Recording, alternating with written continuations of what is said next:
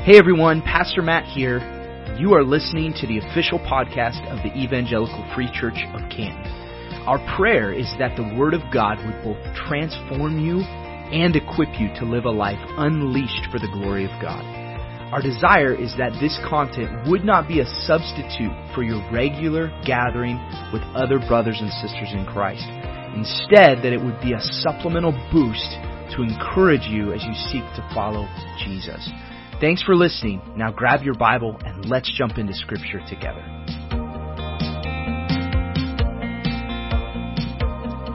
Take your Bibles and open up to Luke chapter 1.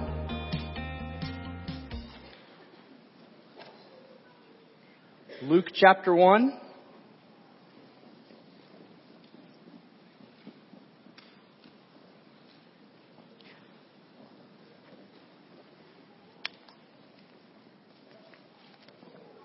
So last week, we started into Luke chapter 1 and began at kind of a unusual place for the Christmas narrative. And by unusual, it shouldn't be unusual, but uh, oftentimes when we come to this time of year, uh, we skip right past Zachariah and Elizabeth and jump to Mary and Joseph and, of course, Jesus.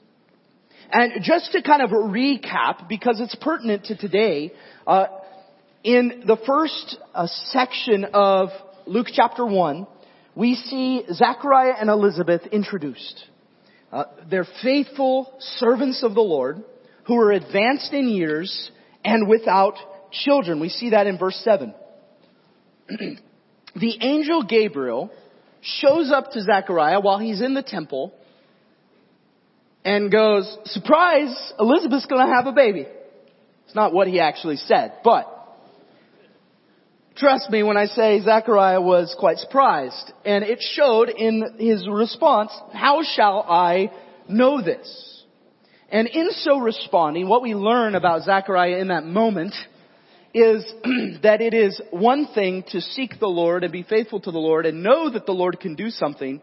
It's another to have faith that he will or can do it.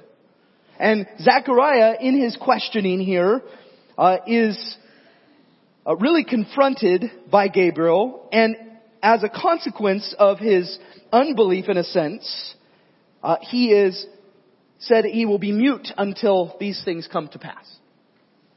So, Elizabeth Right after this, Elizabeth conceives, just as the angel said she would. And this brings us to a place in verse 26 where I want to begin our time today. In the sixth month, the angel Gabriel, same angel by the way that appeared to Zechariah, was sent from God to a city of Galilee named Nazareth, to a virgin betrothed to a man whose name was Joseph of the house of David. And the virgin's name was Mary. And he came to her and said, Greetings, O favored one. The Lord is with you. But she was greatly troubled at the saying and tried to discern what sort of greeting this might be. And the angel said to her, Do not be afraid, Mary, for you have found favor with God, and behold, you will conceive in your womb and bear a son, and you shall call his name Jesus. He will be great and will be called the Son of the Most High, and the Lord God will give to him the throne of his father David, and he will reign over the house of Jacob forever, and of his kingdom there will be no end.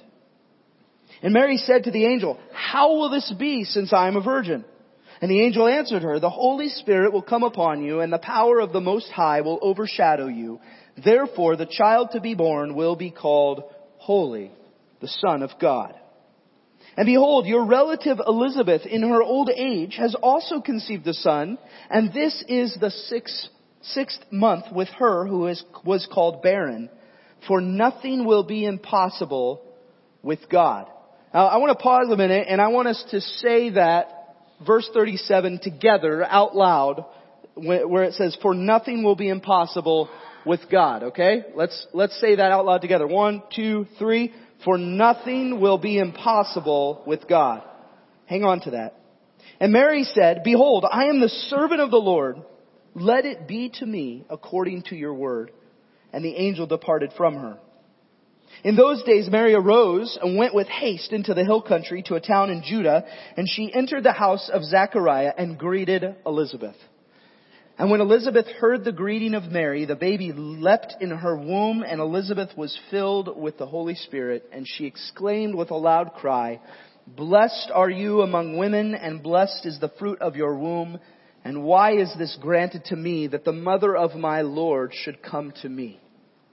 For behold, when the sound of your greeting came to my ears, the baby in my womb leapt for joy, and blessed is she who believed that there would be a fulfillment of what was spoken to her from the Lord.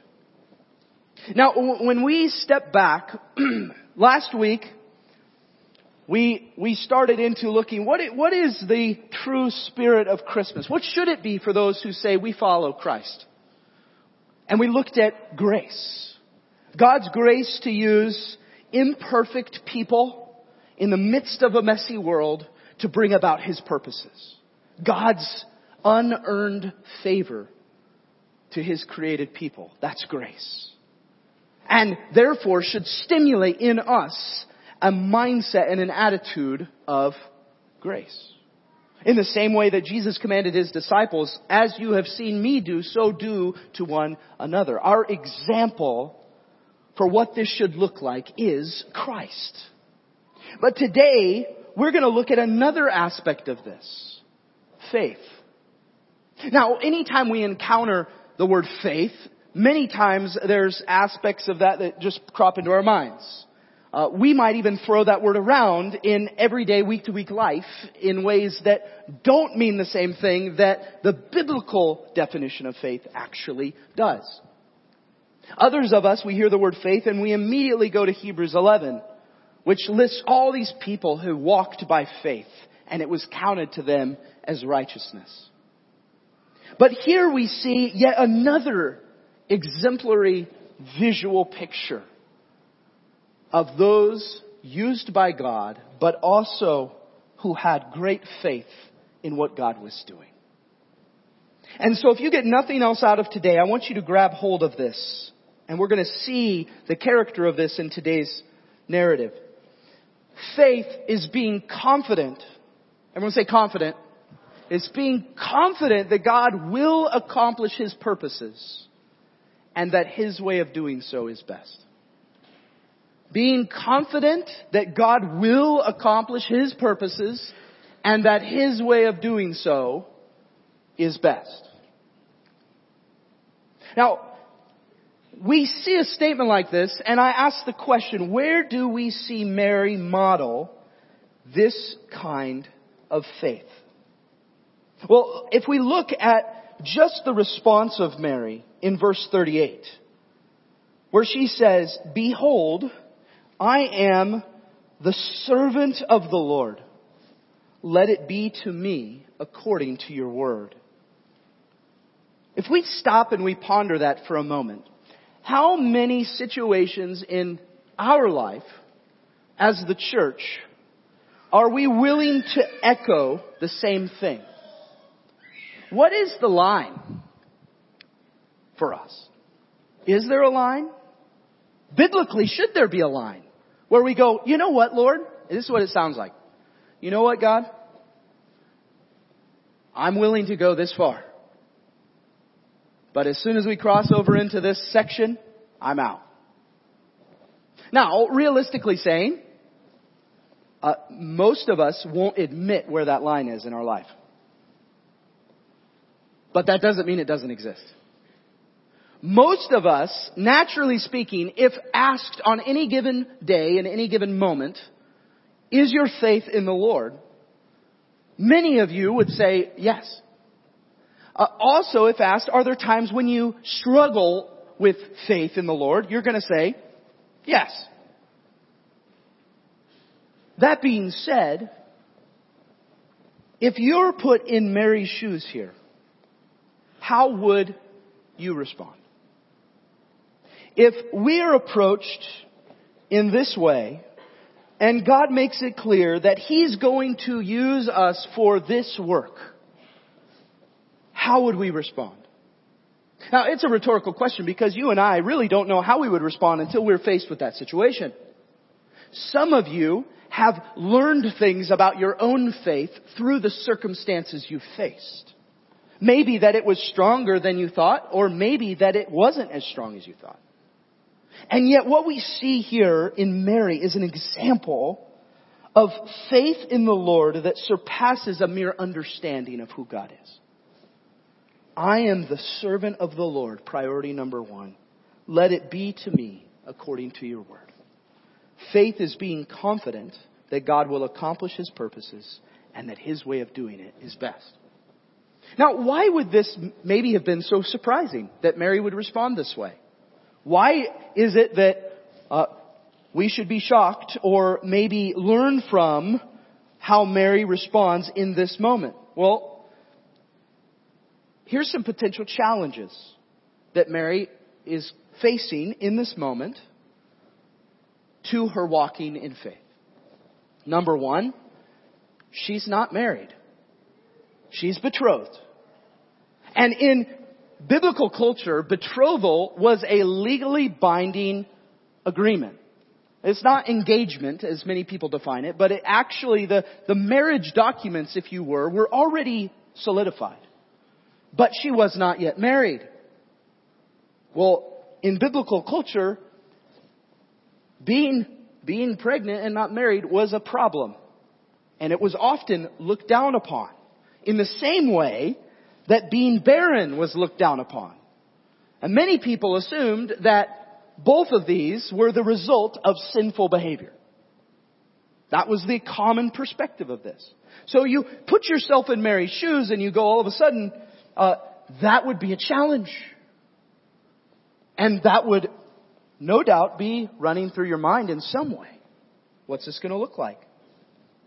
Second challenge here within the faith proposition, Mary actually asks a question about in verse 34. How will this be since I am a virgin? Gabriel, I hear what you're saying, but it doesn't make sense. This is a challenge.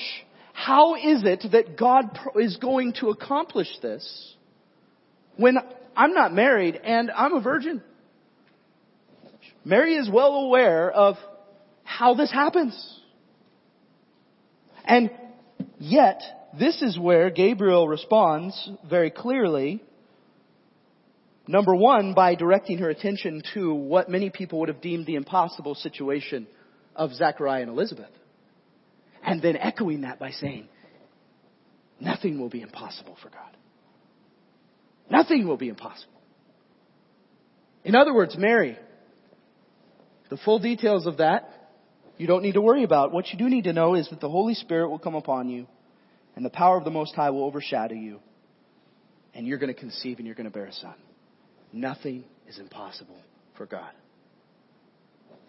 That would have been a challenge to many of us because some of you, I'm curious, how many of you are my logical thinkers? Like, Give me point A to point B. Give me the map. Give me the steps, okay? How many of you are more emotionally driven in nature? Show me here. Alright. You don't have to be ashamed of either one of those. God designs people in such neat ways that there's differences in that. But if you're a logical thinker, and, and we don't know what Mary was here. We, we don't know. But if you're a logical thinker, you're, you're hearing this and you're going, it doesn't compute. Challenge to our faith. Will she choose to believe that God can do this? That His purposes will be accomplished and His way of doing it is best? Or will she doubt in that? And what we see in verse 38 is she has a confidence in the Lord to say, I'm your servant. Let it be to me. Another aspect that we can see in this narrative, accordingly, uh, would be Maybe even fears of her husband, not her, her betrothed to be husband, Joseph, not supporting her in this. You realize in the moment that Gabriel comes and in the moment that Mary responds and says, let it be to me, she is welcoming whatever response is going to come when this news meets her husband to be. And that very well could have come with a lot of fear, a lot of anxiety. It could have come with a lot of unknowns. It did come with a lot of unknowns. Definitely wasn't going according to what they had planned.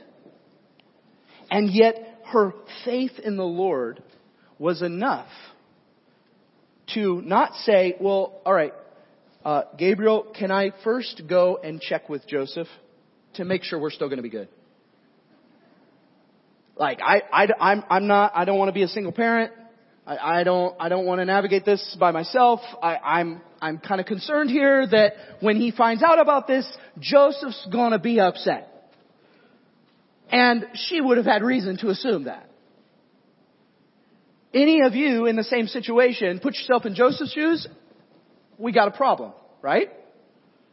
And yet, her faith is such that she responds in this moment, there's a confidence here that if the Lord has purposed to do this, He will carry it to completion.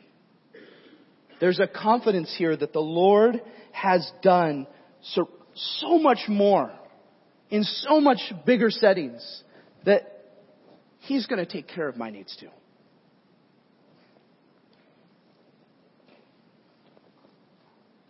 There's another aspect of Mary's character that we see here echoed in Elizabeth. And it's interesting. Elizabeth is filled with the Holy Spirit and exclaims and recognizes that Mary is indeed carrying the Lord Jesus. And this she speaks after a greeting. There's nothing in the text that would say Mary, Mary communicated to her what had happened to her here.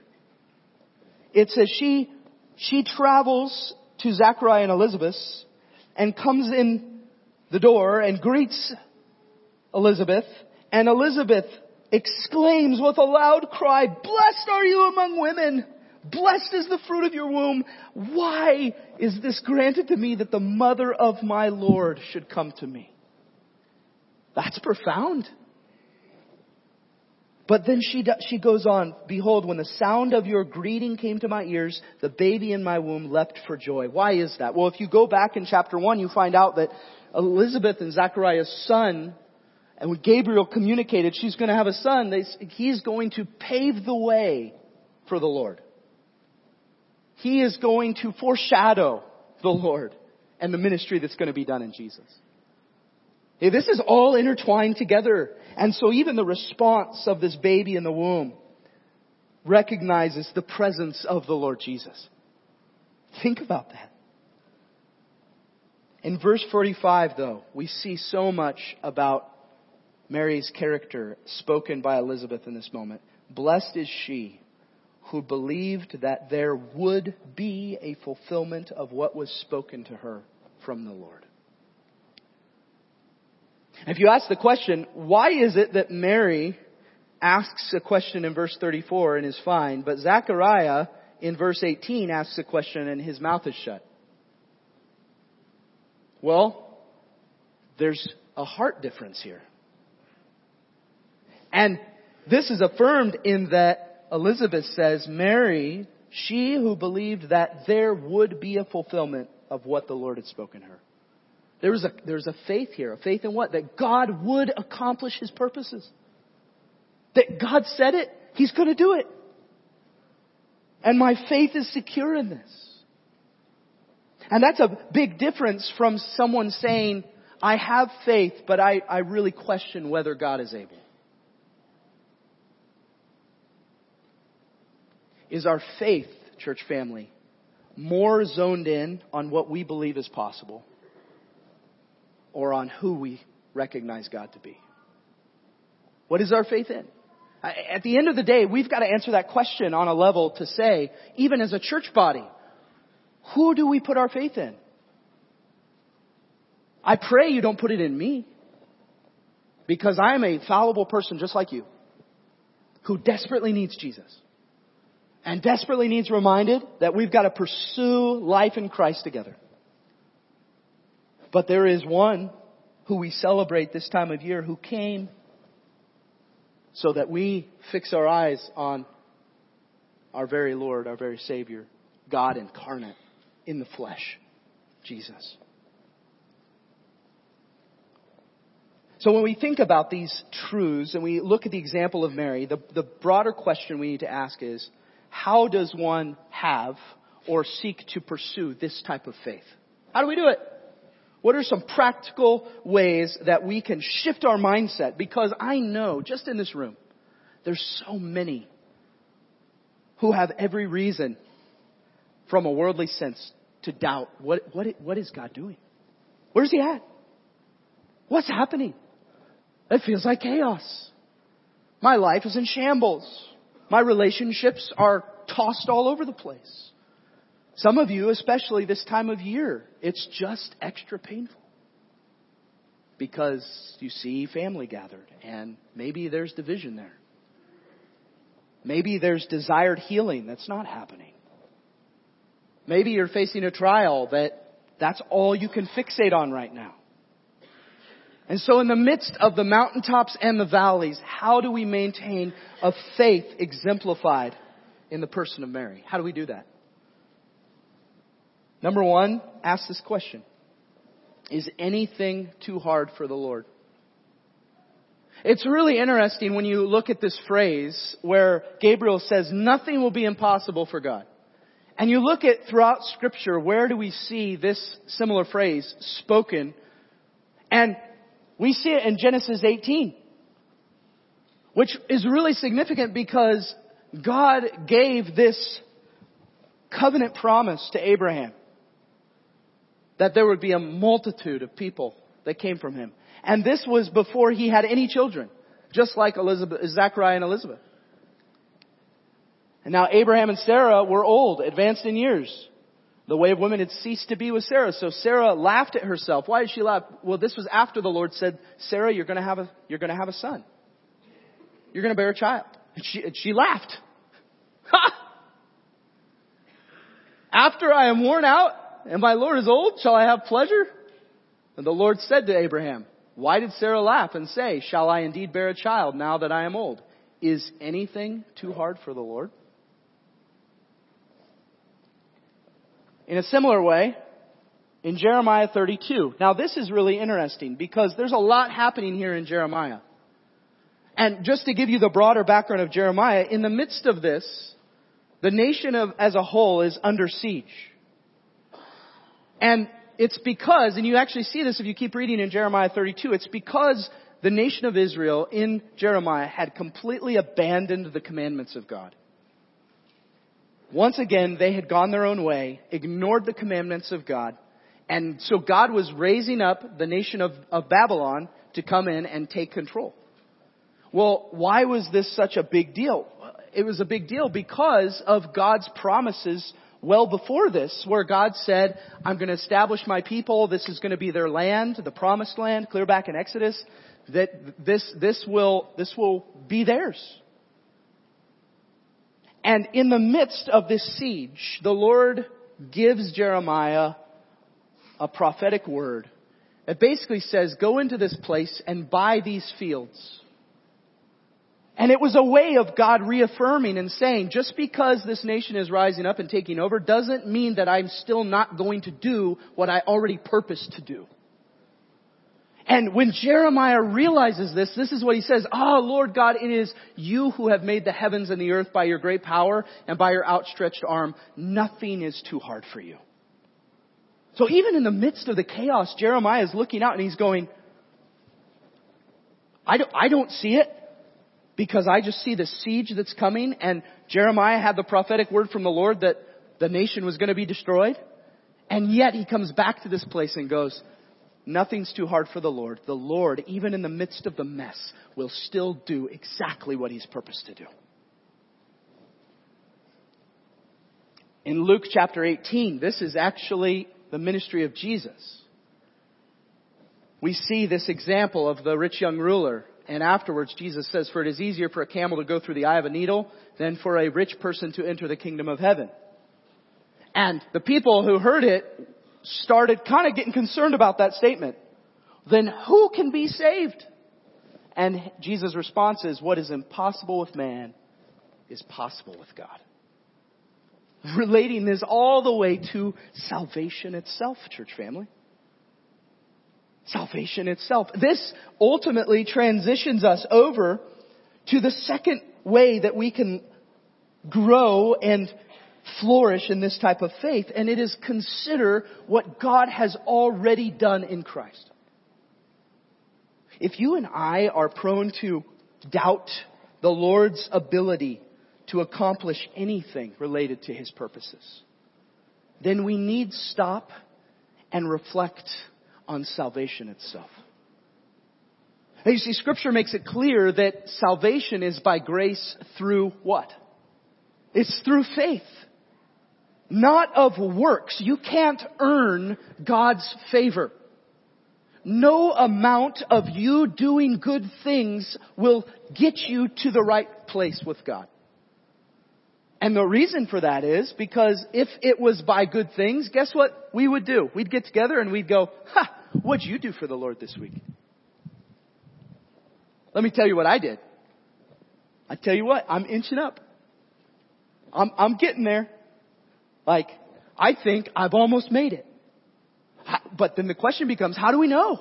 If, if salvation is through what we do on our own, how do we know when we've done enough? And the answer is, you, you, you wouldn't. You would have an insecurity to say, I hope, and I hear this all the time when I sit with people on their deathbed, I hope I've done enough. I hope I have, the, the good I have done outweighs the bad. It's not what it's about. Because God already recognized you can't do enough to be righteous. You can't do enough to reach the holiness that a holy God requires for us to be in His presence. We can't do enough. And that's, that's the bad news. What's the good news? The gospel. That God made a way in Christ. That we can trust in the name of Jesus, recognizing that I will never be able to do enough, but that Christ Himself is enough. And when we recognize that, and we say, because I see that I can't do enough, I choose to follow the one who is enough. That's salvation. I follow Jesus. And stop and think about what God has done in Christ. If God made a way for people like you and I to be counted as righteous through his son. Is anything too hard for the Lord? Paul recognized this, and I think this is where our aim should be over time. Because you and I, the reason we struggle with faith so much is because our faith is placed in things that don't last. Our faith is placed in relationships. Our faith is placed in stuff. Our faith is placed in money. Our faith is, you fill in the blank. And yet what Paul gathers in Philippians chapter 3 and what he, what he says here is, whatever gain I had, I count it as what? Loss for the sake of Christ. Indeed, I count everything as loss because of the surpassing worth of knowing Christ Jesus my Lord. For his sake, I've suffered the loss of all things and count them as rubbish or manure is what that word means. In order that I may gain Christ and be found in him, not having a righteousness of my own that comes from the law, but that which comes through faith in Christ. The righteousness from God that depends on faith. That I may know him in the power of his resurrection and may share his sufferings, becoming like him in his death, that by any means possible I may attain the resurrection from the dead in light of what God has already done in Christ. Here's the third way we can apply this and live a faith seen in the person of Mary. Cast all your anxieties on him because he cares for you. 1 Peter chapter 5. In this emphasis to expect suffering. Humble yourselves therefore under the mighty hand of God so that at the proper time he may exalt you casting all your cares upon him because he cares for you. A response of genuine faith that the Lord is able is that he's the first place I go when I'm faced with anxiety and fear. Why? Because I know he is able. But more than that, I know because of what he's done for me in Christ that he cares for me far more than anybody else.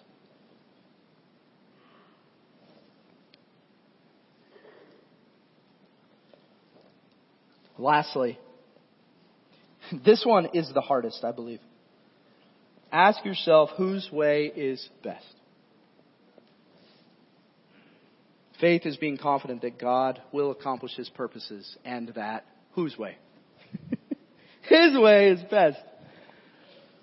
And every time I, every time I think about this question, I think about how in transitional seasons, whether it's family transitions, whether it is job transitions, whether you any any type of transition, we are always prone to think that our way of doing whatever's transitioning is the best way. If you ever work with uh, like, if you ever work with someone in a specific trade environment, you you get this. This is the way. This is the only way to do it. Well, what if I can do it like this? Nope, this is the only way.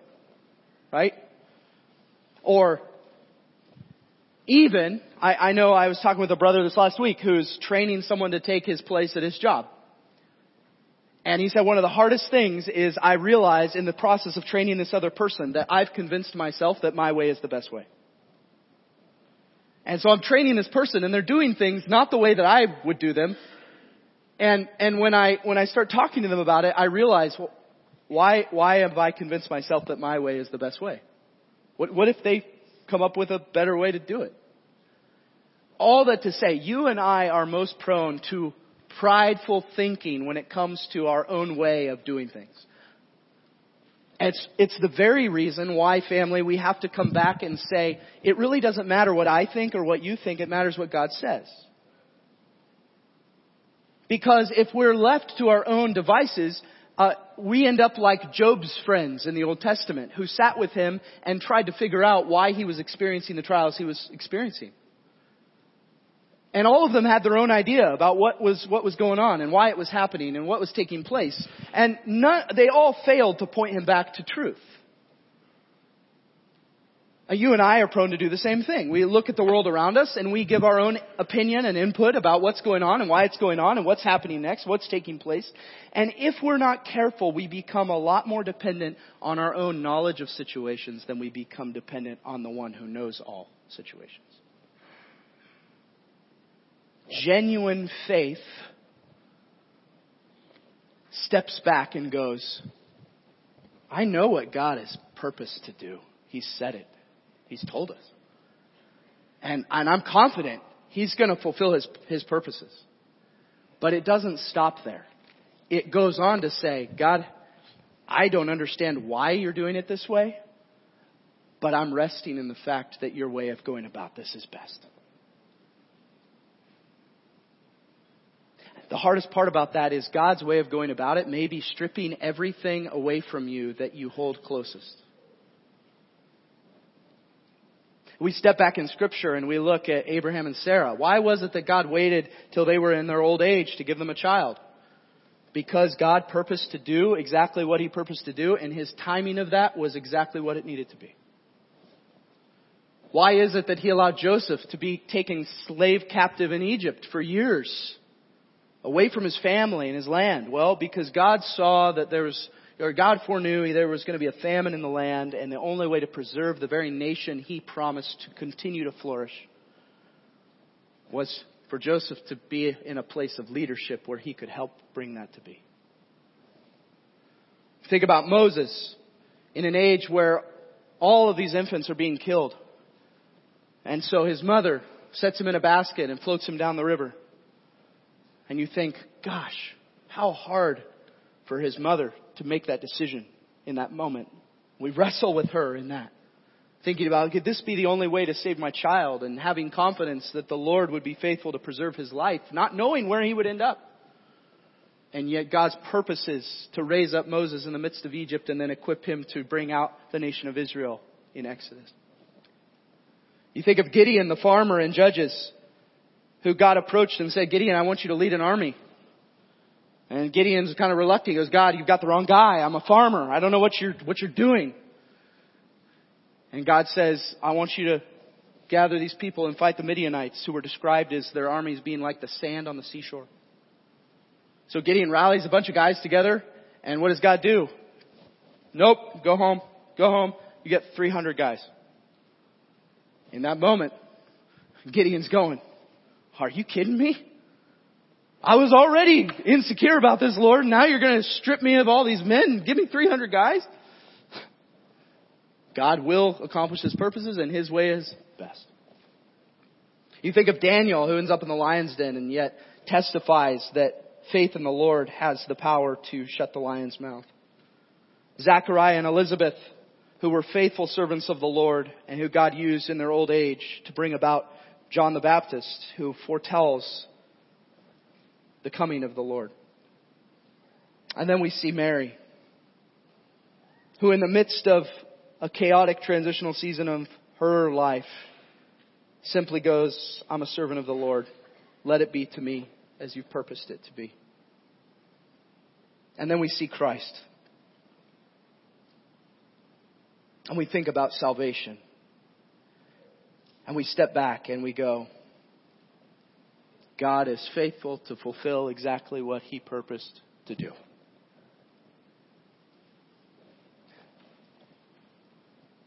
So I want to leave you with this question, family. Will we remain confident that God will accomplish His purposes and sure that His way of doing it is best? Will we remain confident of that no matter what comes? This Christmas season, we have the opportunity to live in such a way that regardless of the mountain you're facing right now, you can say, my God made the mountains. Nothing is impossible for him. In the face of the deepest, darkest trial that we face, we can recognize that Jesus bore the sinfulness of mankind on the cross, that we could have life, and we can go, I have everything I need in Jesus. My faith is secure. But it takes us making a choice. A choice to step back and ask, who is our faith in? What is our faith in?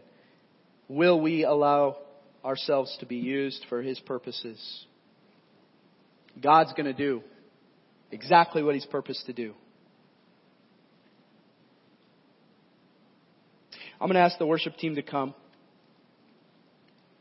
And as they do, I want to read this song that Mary sings in verses 46 through 55.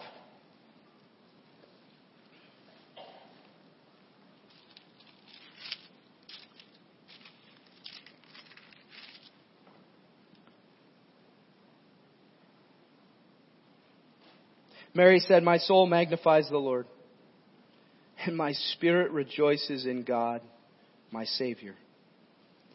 For he has looked on the humble estate of his servant. For behold, from now on all generations will call me blessed. For he who is mighty has done great things for me. And holy is his name.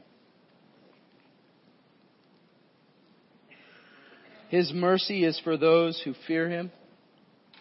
From generation to generation, he has shown strength with his arm. He has scattered the proud in the thoughts of their hearts. He has brought down the mighty from their thrones and exalted those of humble estate. He has filled the hungry with good things and the rich he has sent away empty. He has helped his servant Israel in remembrance of his mercy as he spoke to our fathers, to Abraham, and to his offspring forever. Church family, may we this Christmas recognize the opportunity we have to exemplify a faith like Mary. And all the more so knowing what was accomplished in Christ. It's the very reason we celebrate the coming of Jesus. Let's not lose sight of that. Because Jesus, Jesus didn't stay an infant. He grew, He ministered, he died. He rose. He ascended. He's coming back. May our faith be rooted in Christ alone, knowing God has already accomplished His purposes exactly as He said He would up to this point. He's going to continue. And I'm going to tell you, His way of going about that is best. We just may not understand it until we're with Him. But let's fix our eyes on Him that we might not be discouraged or dismayed in the face of whatever comes, that he would be glorified in his church. Amen? Would you stand with me? Heavenly Father, thank you for the grace and hope of Jesus. Thank you for the joy that is celebrated as we consider what Christ has done. I pray that you would reinvigorate in us a faith that looks like Mary's, where we could say, I'm a servant of God. Let it be to us exactly as you have said. Father, that we be a people sold out for the things that matter. That you would reveal in us the things that uh, distract and dissuade us from pursuing you and you alone. Father, we give you praise for the hope that we have in Christ and that that is secure. I pray for brothers and sisters now who struggle to walk in faith because of the hurt that they've experienced, because of the pain and anguish that they've, they've endured. That you would renew their strength, that you would remind them of the great love you had for them, shown most specifically in the one we celebrate this time of year. God, most of all, may you unite us as a people around these truths. That we would be a church who trusts in your plan and has confidence in your purposes. Help us to run with endurance the race before us as we step onto the field today, knowing that you have gone before us and paved the way. We have no reason to fear. It's in Jesus' name we pray these things.